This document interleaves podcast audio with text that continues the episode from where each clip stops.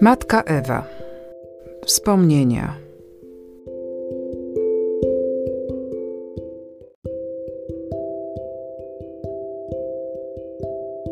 Blaski i cienie. Zakończył się pierwszy rok mojego praktykowania na wsi i zbliżało się Boże Narodzenie. Od jakiegoś czasu zauważyłam tajemnicze szepty wśród mojego rodzeństwa.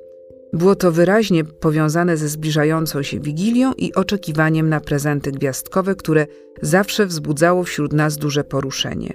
Wyczuwałam, że coś się dla mnie szykowało, co miało sprawić mi wielką radość. Ale co? Czy nowa szafka na lekarstwa, czy większa apteczka domowa? Wreszcie nadszedł ten oczekiwany przez nas wieczór wigilijny. W wielkim holu, gdzie zawsze stała tradycyjna choinka, a była nią wysoka, pięknie przystrojona w kolorowe ozdoby jodła, każdy z nas miał swoje miejsce. Ojciec osobiście każdego z nas prowadził do stosu przygotowanych dlań prezentów. Na moim miejscu leżał projekt nowego domu. Nie jestem w stanie opisać uczuć, jakie wtedy przeżywałam. Oto ziściło się marzenie mojego życia, które mój dobry ojciec zrealizował w tak wielkoduszny sposób – a teraz stał obok swego uszczęśliwionego dziecka i radował się jego radością. Potem zaczęło się szczegółowe oglądanie planu. Wtedy ojciec zauważył, że budowniczy zrobił pomyłkę przy sporządzaniu planu, mianowicie pokój narożny, który ojciec sobie zastrzegł, że będzie to mój pokój osobisty, został umieszczony nie po stronie południowej, lecz po stronie północnej. Jeszcze tego wieczoru dorysował ojciec taki sam pokój po stronie południowej. W ten sposób dom otrzymał drugie skrzydło, które nie było przewidziane. W skrzydle północnym, na pierwszym piętrze, planowano wykonanie domowej kaplicy. Teraz dorysowano w drugim skrzydle wielką salę z przeznaczeniem na szwalnię dla dziewcząt. Reszta małych i większych pokoi na parterze służyć miała moim podopiecznym. Kiedy słuchałam objaśnień ojca, uderzyło mnie takie zdanie.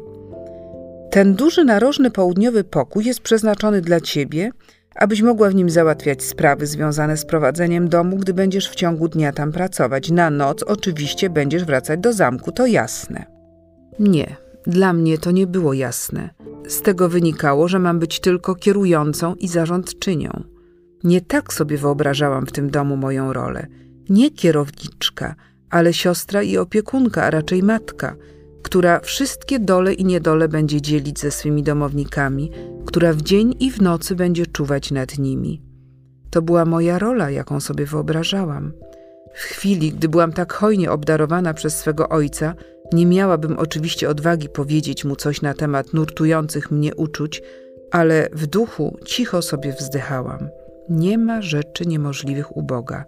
Jemu więc powierzyłam moje skryte myśli i troski. Zdawałam sobie naturalnie sprawę z tego, jak bardzo wiele mi brak kwalifikacji do prowadzenia takiego domu, dlatego poprosiłam ojca o pozwolenie na powtórny wyjazd do Bielefeld.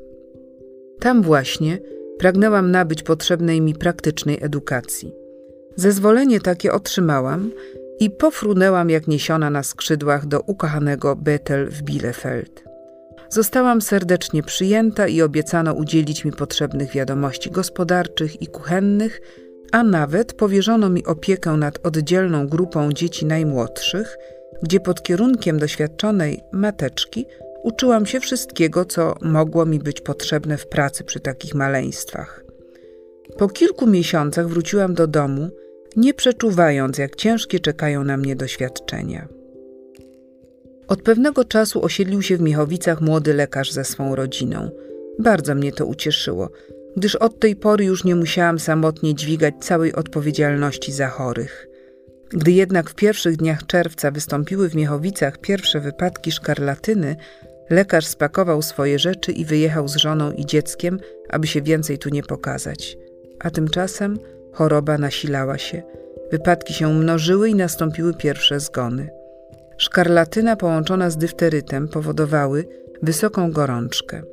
W końcu nie było w Miechowicach ani jednego domu, który nie byłby objęty epidemią. W każdą sobotę przyjeżdżał z Bytomia lekarz na konsultacje. Matki przynosiły do niego swoje chore dzieci, a ja podawałam mu cyfrę nowych zachorowań. Dawał mi parę koniecznych wskazówek, a przeważnie kończył radą. Niech pani tak dalej postępuje, bo widzę, że orientuje się pani, jak to należy robić. Tak więc brałam swój aparat do inhalacji, chodziłam od domu do domu, pomagając jak tylko mogłam. Ale śmierć zbierała żniwo coraz obfitsze. Również w sąsiedniej wiosce, Karb, wybuchła ta sama zaraza. Byłam więc zmuszona i tam biegać z pomocą. Zabierało mi to tyle czasu, że brakło go nieraz na zjedzenie obiadu. Ale trzeba było biec dalej i dalej, często do późnej nocy. Pomagałam zbolałym matkom przy szyciu ubranek do trumny. Ale i ta skromna moja pomoc była pewną ulgą dla tych biednych kobiet. W zamku bywało wtedy pusto i smutno. Rodzice wyjechali wraz z moim małym przyrodnim braciszkiem na długie miesiące, a ja nie miałam wtedy nikogo, na kim mogłabym się oprzeć i dzielić z nim moje troski. Gdy pewnego razu wydawało mi się, że dalej już nie podołam i gdy marzyłam o jakiejś pomocy, przyszła mi na myśl znajoma dziewczyna, Tekla, którą niedawno wyleczyłam z zapalenia stawów. Poszłam pod jej domek i zawołałam pod oknem. Gdy wyjrzała, zapytałam ją, czy nie zechciałaby mi pomóc. Odpowiedziała: Tak, zaraz wyjdę, tylko włożę buty. Jak to było w zwyczaju, Tekla na co dzień chodziła boso. Od tej pory Tekla mnie już nie opuściła i wspierała przez całe te miesiące walki z epidemią. Miałyśmy wtedy pod opieką 230 chorych we wioskach Karbiu i Miechowicach. Z tego nie udało się niestety uratować 72 dzieci. W dodatku była to wyjątkowo wilgotna pora roku, wracałyśmy nieraz przemoknięte do ostatniej nitki, ale nie było czasu na myślenie o sobie. Każdego ranka Bóg obdarzał nas nowymi siłami i pomagał nam przetrwać nowy dzień pełen wysiłku. Nieraz podczas wieczornych powrotów do domu byłam tak zmęczona, że usypiałam w drodze podtrzymywana wiernym ramieniem tekli. Gdy późną jesienią epidemia zaczęła wygasać, byłam i ja u kresu sił. Nie tylko zresztą fizycznych, ale na skutek ciągłego patrzenia na cierpienia dzieci i płacz ich matek, również moje siły psychiczne uległy całkowitemu wyczerpaniu. Pamiętam, jak nieraz byłabym własne życie chętnie oddała za jakieś umierające dziecko i nawet prosiłam o to Pana, ale tak się nie stało. Podczas gdy naokoło szalała zaraza, rosły mury mojego przyszłego domu.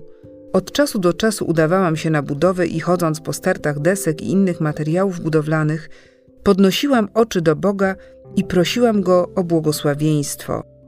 Prosiłam o błogosławieństwo dla wznoszonego domu, prosiłam o to dla każdej deski, dla każdej belki, dla każdej cegły. A potem nastąpiła rozłąka. Nie było mi łatwo przenieść się z tego wypełnionego pracą życia w okres przymusowej bezczynności. Czas, który potem nastąpił, był czasem głębokich wewnętrznych doświadczeń. Były one bardzo później przydatne do dalszych zadań i służby, jaka mnie czekała. Bez tych szczególnych dróg cierpienia, przez które musiałam przejść, nigdy nie byłabym zdolna do tak silnego uchwycenia się krzyża Chrystusowego – a również dla zrozumienia cierpień innych ludzi, z którymi później miałam do czynienia, były mi te własne doświadczenia bardzo przydatne. Zimę przebyłam u mojej siostry Franciszki w Szwerinie. Tam wpadła mi przypadkowo w ręce mała broszurka, która wywarła na mnie ogromne wrażenie. Była to dość prosta opowieść o powstaniu pewnego domu sierot pod nazwą Emaus. Opowiadała ją wierząca osoba, która jako wychowawczyni podjęła się budowy tego domu na podstawie całkowitego zawierzenia sprawy Bogu. Rozpoczęła budowę z kilku talarami w kieszeni. Wtedy stanęła mi przed oczami potęga wiary we wszechmoc Bożą. Do tej pory miałam do czynienia z Bogiem tylko w sprawach duchowych, a więc wewnętrznych. Obecnie dowiedziałam się, jak można zaufać Bogu również w sprawach materialnych i finansowych. To była dla mnie zupełna nowość. W maju zostałam wysłana na rekonwalescencję do Kolgrub w Bawarii. Tam poznałam młodą dziewczynę, która zajęta była planowaniem swoich zamiarów na przyszłość. Opowiadała mi również interesująco o swojej serdecznej przyjaciółce, córce pastora. Poznałam ją później i była to nasza pierwsza siostra miechowicka, Marta Magnus, wierna nasza współpracownica, moja podpora i prawa ręka w Miechowicach. Kolgrub było wówczas jeszcze mało nieznaną miejscowością kuracyjną. Niedaleko naszego domu odkryłam w czasie samotnych spacerów małą kapliczkę. Ta kapliczka stała się dla mnie cichym miejscem wewnętrznego skupienia. Była położona w niewielkiej dolince, a prowadziła do niej wąska, samotna ścieżka.